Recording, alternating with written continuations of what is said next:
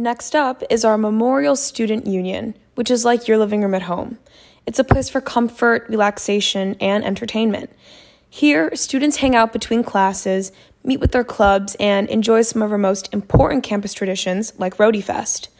Rhody Fest, formerly known as First Night, is the first weekend our new students move into their new home here on campus, and they get to meet and speak with over 300 clubs and organizations we offer.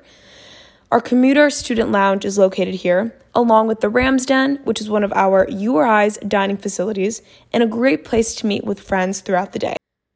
The Memorial Student Union is one spot on campus that I am guaranteed to be at at least once a day.